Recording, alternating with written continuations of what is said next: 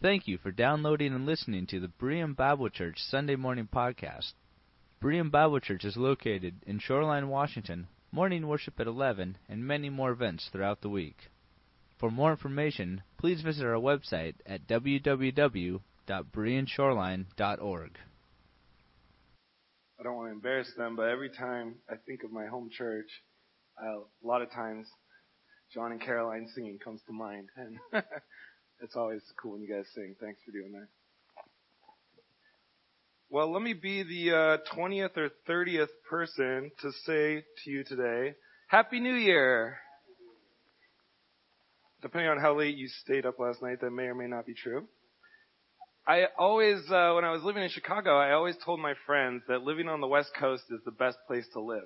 And on New Year's Eve every year, I'm kind of reminded of how true that is, because I was in bed reading a book last night at about 9 o'clock, and all of a sudden my phone started buzzing, bloop, bloop, bloop, bloop. And I picked it up, and I had a bunch of messages from friends saying, Happy New Year! Of course, we get to watch the ball drop in New York and still be in bed by 9, 9:15. It's kind of nice. So hopefully you're all well rested and didn't stay out too late last night. If you're like me, New Year's, you might every year around this time start thinking about how long it's been since certain things in your life happened. For me this year, since I was doing this sermon, it came a little earlier than normal, but oftentimes around this time I'll start thinking, man, it's been 2 years since I graduated from grad school. Went really quickly, those 2 years. Or, man, it's been 6 years since I left Oregon to move to Chicago to go to grad school. Or it's been 9 years since I left Seattle to move to Southern Oregon. And time just goes by so quickly, doesn't it? You kind of blink one day and you go, man, where has the time gone? The one thing that I always think about is high school graduation. Can anyone else relate to this? I graduated in the year 2000, so this year will be 17 years since I graduated high school. Some of you are probably saying, Josh, that's nothing. And, you know, that might be true, but it doesn't really feel like nothing. It feels like something, right? It feels like kind of a long time. I remember 7 years ago now, I was living in Southern Oregon working as a youth pastor, and I went out to the mailbox one day, and there was a very pretty envelope in there. I opened it up and it said, you're invited to your 10-year reunion. And at first I thought, oh, my neighbor's mail must have somehow got in my box. What year is this? No, it's, wow, 10 years, okay. So I started kind of thinking, should I go to this thing? If you know where Grants Pass is, it's about a 7 or an 8 hour drive to Seattle. And so I was really going back and forth. Should I go? Should I not go? Fortunately, around that same week, I got another invitation in the mail for an event that was happening on the same weekend. Kyle and Nancy, do you know whose 7-year anniversary is this year? Kylene and Matt were getting married on the same weekend that my reunion was. So I thought, well, that's great. I can make the drive up, and I'll go to the reunion and also go to the wedding, and it'll be a lot of fun. So I did. I drove up. I went to the wedding. It was great. And then I went to my reunion, which actually was also really great. If any of you are coming up to that point, I recommend go to it. You'll have a good time, hopefully. Something really cool happened at my 10-year reunion. While we were all sitting there catching up, talking, and kind of saying where we were at in life, my friend Nona Allen came in with this really big Rubbermaid kind of container, and she was struggling to carry it in. And she carried it to the middle of the floor and just, boom, dropped it down on the ground. Well, of course, the noise kind of surprised us all, and we looked over there. What is this big thing? We don't know what this is. Well, apparently, I had forgotten about this, but on the night that I graduated from King's High School over here, we had gone to our senior party brouhaha, and while there, we had filled this container and made what they call a time capsule of things that were from the years that we were in high school, right? And Nona's parents had very nicely kept this gigantic container in their garage for 10 years, waiting for this moment to clean house. Well, we cracked that thing open and started looking through it, and I don't remember everything that was in there, but I remember there was like a big Backstreet Boys poster. There was some Spice Girls CDs, some NSYNC stuff, some movies, DVDs that we used to enjoy. I think Dumb and Dumber was in there. And so we all got a good chuckle out of that and tried to convince each other, you know, oh, I never listened to that stuff. I never watched that, whatever. They were all lying. I never did watch or listen to any of that stuff. But it was kind of cool. And as we got to the bottom of that container, pulling all that stuff up, we were reminiscing, and then we found this packet, or like a binder, actually, I guess, of a bunch of papers in there. And we opened this thing up, and Nona started calling people's names out. Ricky Brannon, Adam Dolhanick, Tarsy Bemis, handing these things out to people who were there, and pretty soon it came to my name. She said, Josh Herman, and handed me this piece of paper.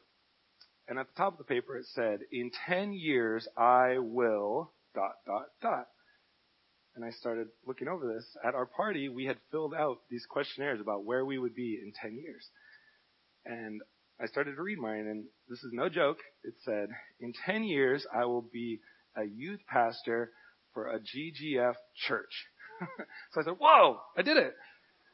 And I kept reading, and it said, I will drive a Nissan Pathfinder. And at the time, I was driving my red Nissan Pathfinder that I miss dearly. So I thought, oh, wow, I was a lot smarter in high school than I thought. Kept reading. I will live in either Washington or Oregon. I was living in Oregon. I read a little bit lower. I will be married and have 2 kids. Not so good. I will own a dog. Oh, I didn't have a dog. That was a bummer. As I read through this, some of the things had come true and others had not come true yet. And I remember that even now thinking about that, but at the time, it caused some weird emotions in me to read over that paper. Because on the one hand, it was neat to see that I had had this vision for my life at the age of 18 and that in some ways I had followed it and that some of those things had come true and I had pursued goals and accomplished them. But it also was kind of discouraging to look at some of those things and say, man, it's been 10 years and they haven't happened yet. And now today, if I had known what I knew then, 17 years later, and still some of those things haven't happened. I still don't have a dog. It's disappointing. It's really a bummer. Some of those other things, you know, whatever. Some of those things haven't come true yet, and it's kind of discouraging. And I was thinking today about the early church. What would the early church have said had we given them questionnaires saying, where will you guys be in 10 years? Maybe where will you be in 20 years? Where will you be in 30 years? Where will you be in 50 years? I think if we read through the New Testament, we get a pretty good idea that the early church, many of them would have found some of those questions kind of silly because they didn't think they'd be here, a lot of them. Because all throughout the New Testament, we see the message, Jesus is coming again soon. And the early church really thought that that would be, in human terms, soon. Many of them thought, during our lifetime, Jesus will be back. And so I want you today to just reflect on that with me a little bit. We'll spend a few minutes talking about it. Please turn with me to 2 Peter chapter 3.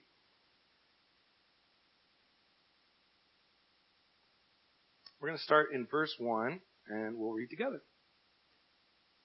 Peter says this. He says, Dear friends, this is now my second letter to you. I've written both of them as reminders to stimulate you to wholesome thinking. I want you to recall the words spoken in the past by the holy prophets and the command given by our Lord and Savior through your apostles. First of all, you must understand that in the last days, scoffers will come scoffing and following their own evil desires.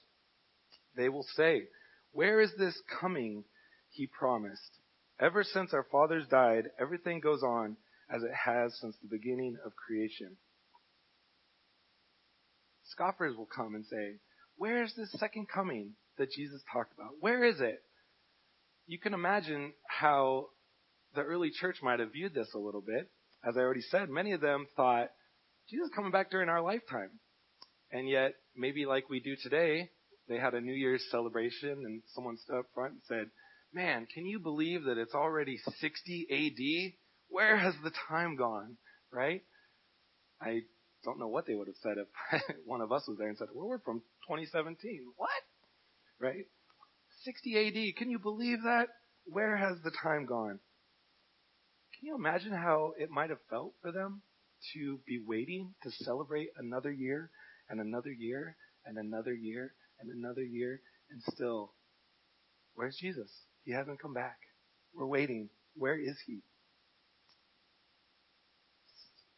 Towards this time that this book was written, some of their leaders were dying. They were being put in prison. They were being crucified or killed. People in the church, the first generation of believers, were passing away, and the new generation was coming up. It could have been very discouraging. Maybe some of them were saying, "Hey, did we miss it? Did Jesus come already?" If you've read the book of 2 Thessalonians, you know that this is actually something that did kind of happen.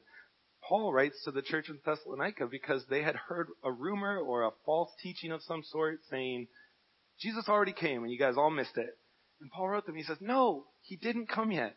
Don't be discouraged. Don't be scared. That hasn't happened yet. Don't buy into it."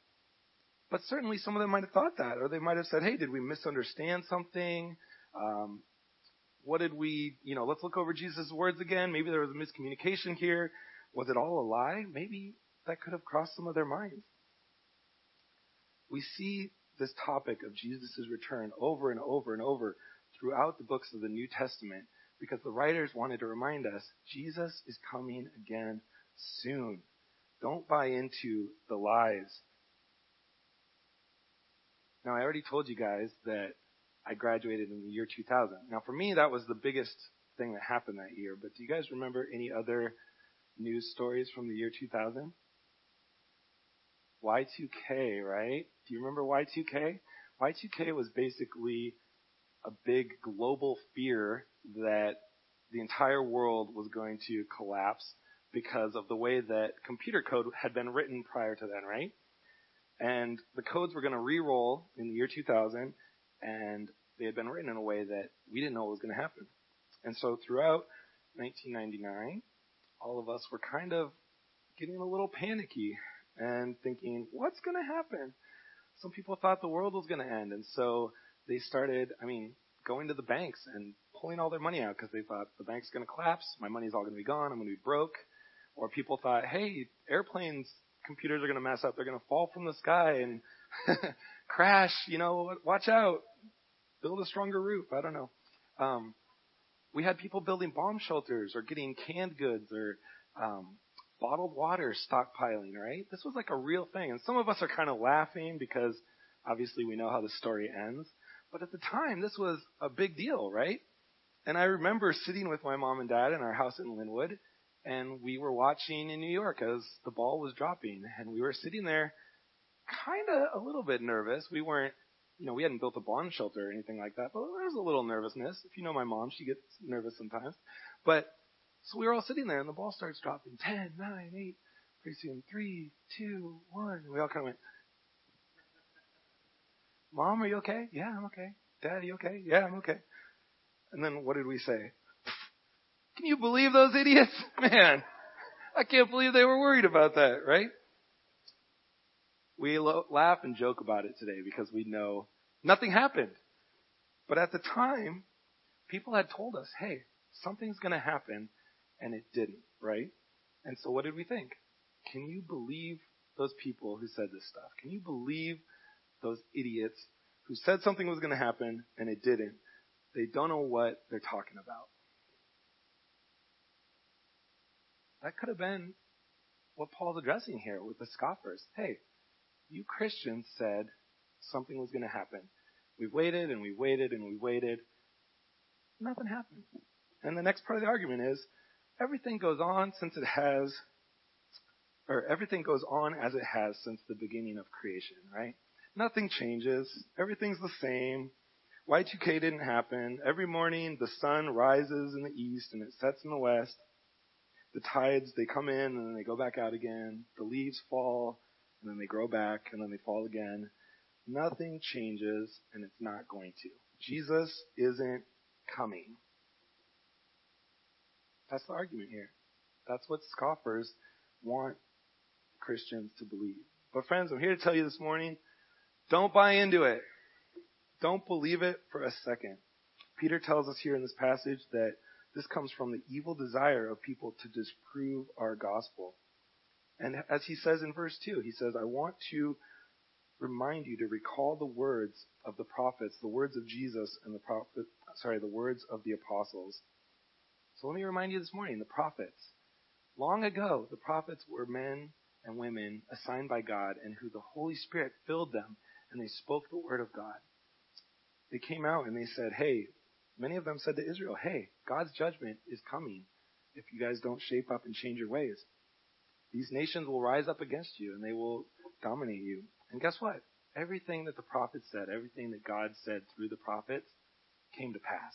It happened. The prophets also spoke of the coming Messiah, right? We can read through the books of the Old Testament, the prophetic words, hundreds of comments about the coming Messiah. Each one of them came true because God spoke and it happened. Let me remind you of the words of Jesus. In John 14:3, he says, if I go and prepare a place for you, I will come back to take you to be with me, that where I am, you may be also. God's gone, but he's coming back. Turn with me real quick to Matthew chapter 24.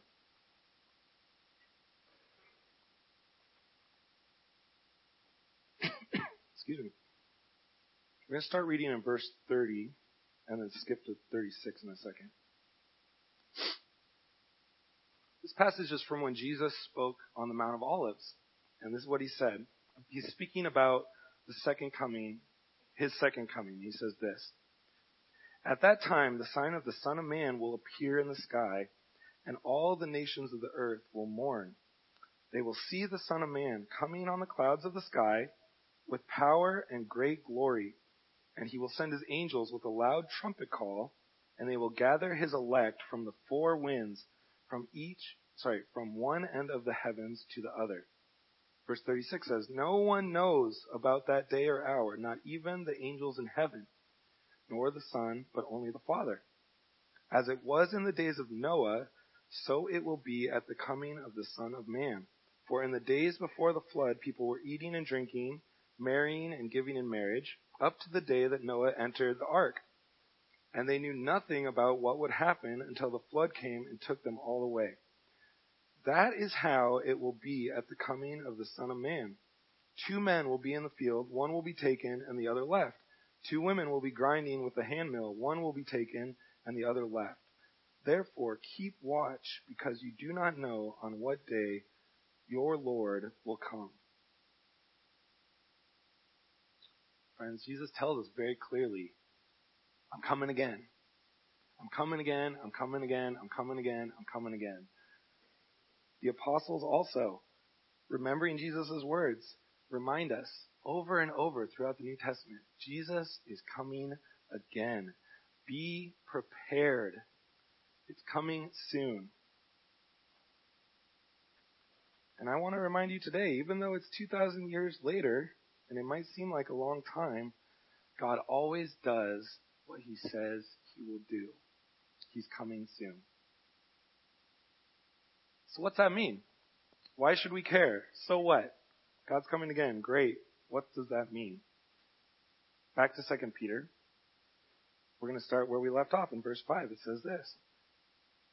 Again, talking about the scoffers, he says, but they deliberately forget that long ago, by God's word, the heavens existed and the earth was formed out of water and by water. By these waters also the world at that time was deluged and destroyed. By the same word, the present heavens and earth are reserved for fire, being kept for the day of judgment and destruction of ungodly men. When we say Jesus is coming again, Peter tells us very clearly, when he comes, he will judge and destroy ungodly men. And I don't think it's a coincidence here that he references the flood. That passage that I just read by Jesus on the Mount of Olives, Peter was there. He heard the whole thing. And I'm sure that as he was writing these words, as the Spirit was leading him, he must have been reminded of what Jesus said about the flood and how it's compared to the second coming of God. We already know what God did with the story of the flood, but I want to remind you again. I'll just read this one for you this time. You don't have to turn there, but I just want to read real quickly in Genesis to remind you of what the flood meant for the world. Genesis chapter 6, verse 5 says this: "The Lord saw how great man's wickedness on the earth had become, and that every inclination of their thoughts of his heart was only evil all the time. The Lord was grieved that he had made man on the earth, and his heart was filled with pain. So the Lord said, I will wipe mankind whom I have created from the face of the earth, men and animals and creatures that move along the ground and birds of the air, for I am grieved that I have made them."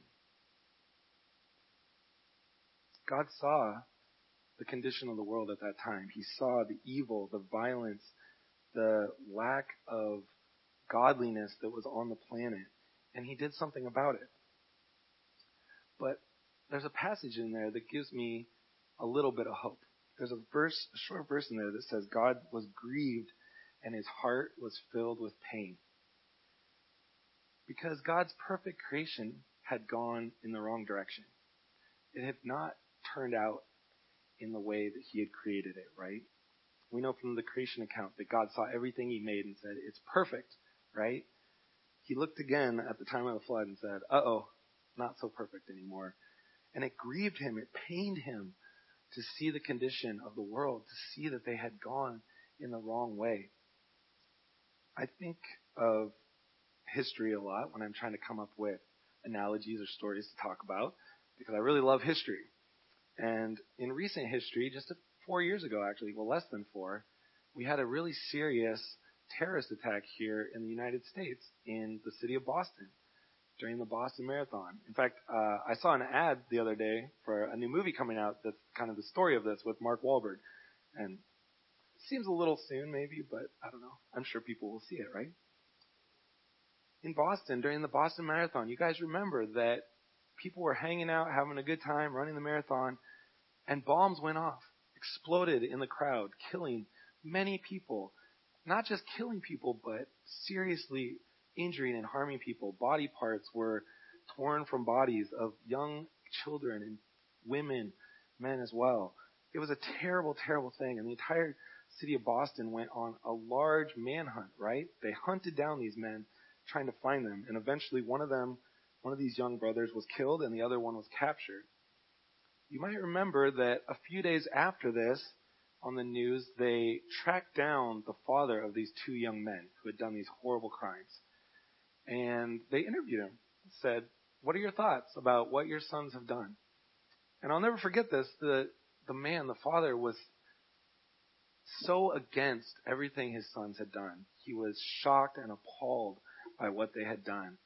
It pained him to see the sons that were his do these horrible, unthinkable acts. And yet at the same time, he said, they're my sons. I love them. I will always love them no matter what they do because they're my sons. I can't stand these horrible things they've done, but they're my sons. I don't think it's a coincidence that the Bible tells us God is our Father. It pained him to see the acts of his children, and yet at the same time, he loves us. Those people who were destroyed in the flood, the Bible says God saved 8 people. Just Noah's family survived. Everyone else was destroyed. But it pained God to do it because he loved those people. And so let me ask you today, is the story of the flood a happy story or is it a sad story? Raise your hand if you think it's a happy story. Nobody's feeling daring. Kevin's hemming and hawing. Should you go to the reunion? Should you not? Okay, we got a couple votes for happy. How many of you think it was a sad story? Kevin's raising his hand again. Okay. Cheater. I think it really depends on whether you were on the boat or not, doesn't it? We know that when Noah and his family got off the boat, what did? They praised God. They created an altar and sacrifice to him, saying, thank you, God, for what you've done. On a side note, how would you like to be that bull that was saved 40 days, 40 nights on a boat, just get off the first day and say, sorry, bull, you're sacrificed to God now. Like, really? Seriously? All that for this? People don't think about that, but you got to really read between the lines of the Bible when you're reading, let me tell you. But yeah, Noah and his family praised God, didn't they? God, thank you for saving us. Thank you for not destroying us. And yet at the same time, I have to imagine that the seriousness of the situation was not lost on them. I mean, they had to have thought about their friends, their neighbors, their coworkers. I don't know how things worked back then, but the people around them, the people of their city who were no longer there, who had been destroyed by the wrath of God, that had to have weighed heavily on them. Friends, Peter tells us here in his second book that Jesus' future return, much like the flood, also brings with it judgment and destruction. And so I have to ask you today, is the second coming of Jesus a happy story or is it a sad story? I'll give you a hint. It's the same answer as before. It really depends on whether you're in the boat or not, doesn't it? For those of us who are here this morning and know Jesus Christ as our Savior, who have accepted God's free gift of grace and mercy, we say, God, thank you. Thank you for saving us. Thank you for not destroying us. And yet at the same time, we have to stop and consider what Christ's return means for the rest of the world. It's not going to be a joyful time for everyone else. But that brings us to the last few verses of our passage today, 2 Peter 3, 8, and 9. And these are some of my favorite passages in the Bible. Read with me if you'd like. It says, but do not forget this one thing, dear friends. With the Lord, a day is like 1,000 years, and 1,000 years are like a day. The Lord is not slow in keeping his promise, as some understand slowness. He is patient with you, not wanting anyone to perish, but everyone to come to repentance. God is patient and doesn't want anyone to perish. Peter says, with God, 1,000 years is like a day, and a day is like 1,000 years. So we need to really throw out everything we know about time, in a sense. You and I view time from a human perspective, don't we? I look at 17 years since I graduated high school, and I go, boy, that's a long time. I'm not going to name any names, but some of you might say, that's not a very long time. With God, I might say, God, 2,000 years is such a long time. He doesn't view things that way. He's not like you and I. To him, 2,000 years is nothing. So as we look at these scoffers and say, where's this coming he promised? Where is it? Where is it? Don't worry about it. It's coming. 2,000 years is just like 2 days to the Lord. He is not slow in keeping his promises. Sorry, I keep doing that.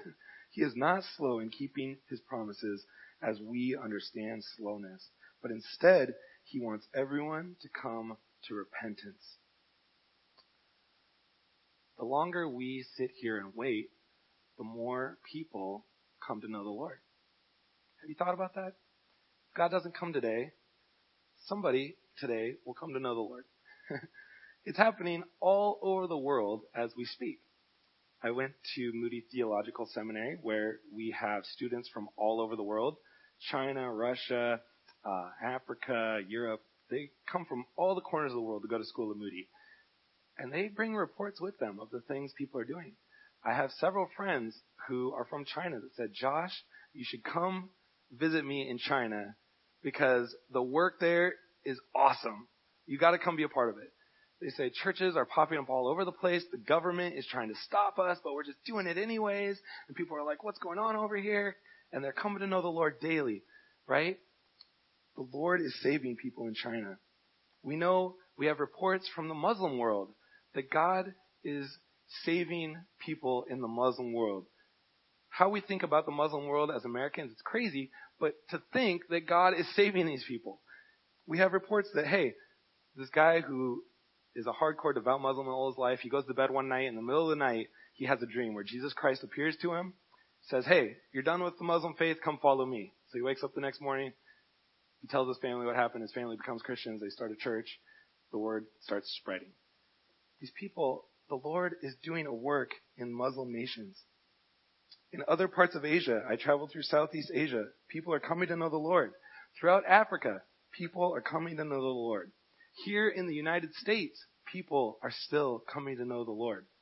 We had a really good report this morning from our missions team in Curacao, who's coming back tomorrow, that they've been doing ministry there for a week, and 6 people, while they were there, came to know the Lord.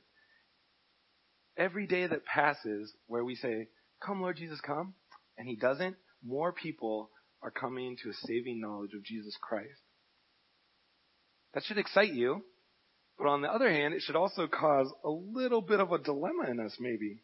Does it cause any dilemma with you today? Because on the one hand, as Christians, the coming of the Lord is a good thing, right? And so a lot of us might say, Lord, come back. We're ready. We love you. Come on. Let's do this thing. I think that if you're on Facebook recently, you might, like I have seen that a lot of people right around now are not super optimistic about the state of the world in a lot of ways. We're kind of worried about the government. We're kind of worried about the state of politics in the world, kind of worried about wars that are going on. We're worried about hateful things going on in the world. We're worried about terrorism and corruption and things like that. There's a lot of bad things going on. And so it would be very easy for us as Christians to be like, Lord, come now. You know, I've lived a good 35 years, but things are kind of getting out of control. So come on back. I'm ready. I've had a good run. Come back. It's very easy to think that way. But on the other hand, I think about my family. I think about my friends. I think about my coworkers that I worked at Starbucks with. I'm glad my mom's not here this morning because she would cry if I tell this story. But a few months ago, my mom and I traveled over to Spokane to visit her family. My mom is one of 10 kids. And one of her brothers, he worked in the asbestos industry his whole entire life. And now he is dying from asbestos in his lungs. And he does not know the Lord. And I think about that. I think my Uncle Jerry does not yet know God. And he's a great guy. He's one of the funniest guys I think I've ever met in my life. And so that's tough. I struggle with this. I say, God, I'm ready for you to come back. And yet, at the same time, good things are happening. People need a little more time to come to know you. I'm conflicted.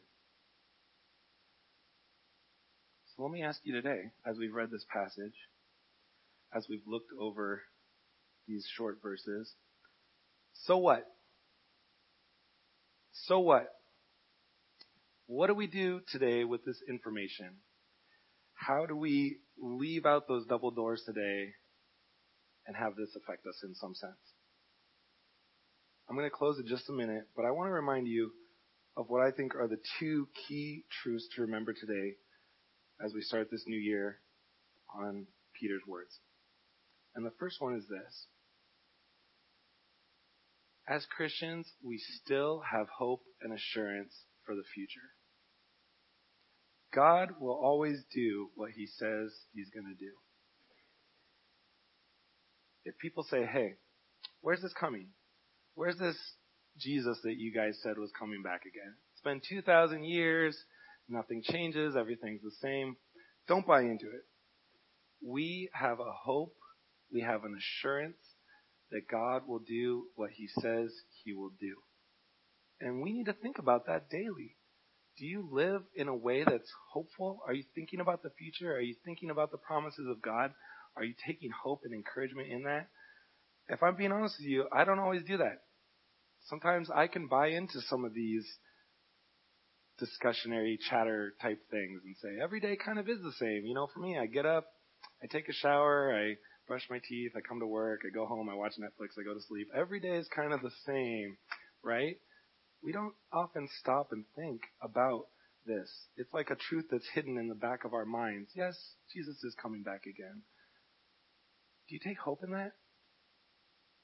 Are you encouraged? Do you feel at peace about the assurance that you have for the future? I hope you do. I hope that you work on that if you're not there yet. At the same time, I want to remind you guys and remind myself that while we're here, while we're waiting for this future hope, we have purpose. We have a mission. You know, Berean Bible Church has been here for, I don't know how many years, 50, 60 some. None of the founding members of Berean Bible Church got together and said, you know, we really need a building where people can come and drink coffee and sing songs every week, because Sunday mornings are kind of boring and we need a hangout place. Nobody said that. This church was built for a purpose. And if you're a believer in Jesus Christ, the bigger church, the big C church, you also were created with a purpose. We're part of something that's bigger than ourselves, a bigger purpose while we wait for the coming hope. Let me remind you today, friends, that we serve a great God. Over Christmas time, I was reading in the book of Job. It's the last 4 or 5 chapters of the book of Job are my favorite part of the Bible. I read them all the time. In those chapters, God tells us about himself, and he describes himself in beautiful imagery. He says, hey, I walk along the deepest part of the ocean. I've stood in the deepest part of the ocean, and I've also walked among the farthest parts of the galaxy, the farthest stars that you can't even see. I've walked there. I've stood there. He tells us, I know the exact number of kernels of sand out there on the Edmonds Beach. I know that. And I know how many hairs are on each one of your heads. We serve a great God who is beyond anything that we can imagine. But let me remind you, as we looked last month in December, we spent 4 weeks discussing this. That God that I just tried to explain, he came to earth in the form of a tiny, precious, helpless baby named Jesus Christ, who grew up for 33 years on this earth to die for you and to die for me and to die for my uncle in Spokane. He lived his entire life as a servant, making himself nothing, going so far as to die on a cross for our sins. And the good news is, 3 days later, he was miraculously raised back to life, and he appeared to over 500 people who went out among the known world at that time and spread the news. Hey, I saw this. I saw Jesus alive. Some of those people even wrote down their story in a couple books that we can hold today and read for ourselves. And friends, that same God said, believe me when I tell you, I'm coming back. Soon. Soon. What's that mean? I don't know. But it's soon. It's not long, as we know long things. This is our purpose for being here. It's why God has not come back yet. Another one of my favorite passages is 2 Corinthians chapter 5, where Paul reminds us, this message that I just explained to you, the gospel message, that message is how Christ and God the Father is reconciling the world to himself. And what does he say? He says, therefore, I give you the message of reconciliation. The church, this message is yours. You are now Christ's ambassadors, as if God was making his plea through you, right? We have purpose. We have a reason for still being here. And so today, on the first day of 2017, we await eagerly that promised day when we'll look up in the sky and Jesus will be there. It's going to be awesome. I'm really looking forward to it. But at the same time, we're still here for a reason. We have work to do. We're not just sitting there watching Netflix, waiting to look out the window and hope Jesus is there, right? It's more than that. God wants no one to perish, but all to come to repentance today. I'm going to close, but I want to just say this, that I would be doing a big disservice if I didn't just say to you today, maybe there's someone in here this morning who doesn't know this message, who Maybe you're hearing it for the first time. Maybe you've heard it before and you haven't thought through it enough. Maybe you've been waiting for a snowy day to make the decision. Well, it snowed, so today could be that day. Friends, God wants everyone to come to repentance. He wants you to come to repentance today. There's no good reason to not do it. If you can come up with a good reason not to know Jesus Christ today, I'd love to hear it, because I guarantee you there is not a good reason. Come to know him today. If you'd like to do that, I'll be out in the hallway today. Pastor Jim, he'll be out there. Kyle probably doesn't know I remember this, but when Billy Graham came to Seattle years ago, Kyle worked as one of the guys that went down front and prayed with people that accept the Lord. So if you're afraid of me, come talk to Kyle. He knows what he's doing, okay? We would love to see you come to know the Lord today. For those of us that already know the Lord, be encouraged. We have a future hope that's pretty exciting. But while we're here, use our time wisely. We have a purpose, and it's important. Thank you. Thank you for coming today. Josh, thank you for sharing your heart with us. And as we leave this place, I just want to remind you, over the years, I've had people come to me and say, I received the Lord right here in this auditorium when the gospel was given. And Josh has made that invitation to you today. And if you're here today, I know most of you, and I know most of you know Christ as Savior. But I don't know everybody's heart. And if that's you today, as Josh has said, why not? Why not today receive God's forgiveness and mercy and the hope of eternal life? Yesterday, about this time, a little before this, I was at the hospice center with our brother Dave Ludwig and his wife, and I knew Dave would not be with us on earth here long.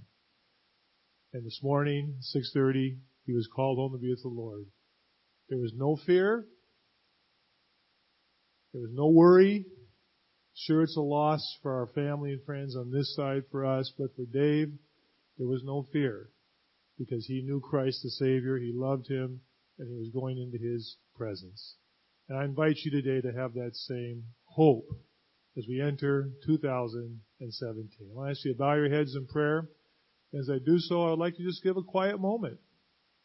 If there's a person here today that you would like to just quietly, this is not for us, for the church, or anybody else, it's between you and God. If you would like to say simply yes to salvation today, Josh has shared the gospel. Jesus Christ came to earth, lived a life without sin, so he could die on a cross as the holy, blameless sacrifice to suffer God's punishment. To suffer his punishment for my sin and for yours. He rose from the dead, victorious over death and the grave and over sin. He's at the right hand of God the Father. He is coming back soon. And he offers to you complete forgiveness for your sins. And he offers to you eternal life. And will give you the Holy Spirit as a guarantee of that eternal life until he returns. If you would like to receive that today, would you in this quiet moment say yes to God and accept eternal life? Father, I pray that our hearts are open to you as we leave this place. For those of us who have received Christ as Savior, Lord, may part of our commitment this coming year is that we will be open to the opportunities that will come our way, even this day, even this week, this month, to share the good news of Jesus Christ and not be afraid. To live a life that is pleasing to you, that shows your love, and to open our mouths and to share the gospel, the good news of Jesus Christ. And my prayer today, Lord, if there's anyone here today who has not received Christ, they would do so. And if they have done so today, that they would quietly come and just tell us so we can pray with them. We can help them in their growth and walk with you. We have so much to be thankful for. We rejoice in your presence. We rejoice in the power of the Holy Spirit. We rejoice in your word today, and we thank you for the word that's been shared with us, both in the teaching and the music today. We leave this place rejoicing in Christ, our Savior's name, and all God's people can say together, amen. Thank you so much for joining us. Come and join us this next Sunday as well.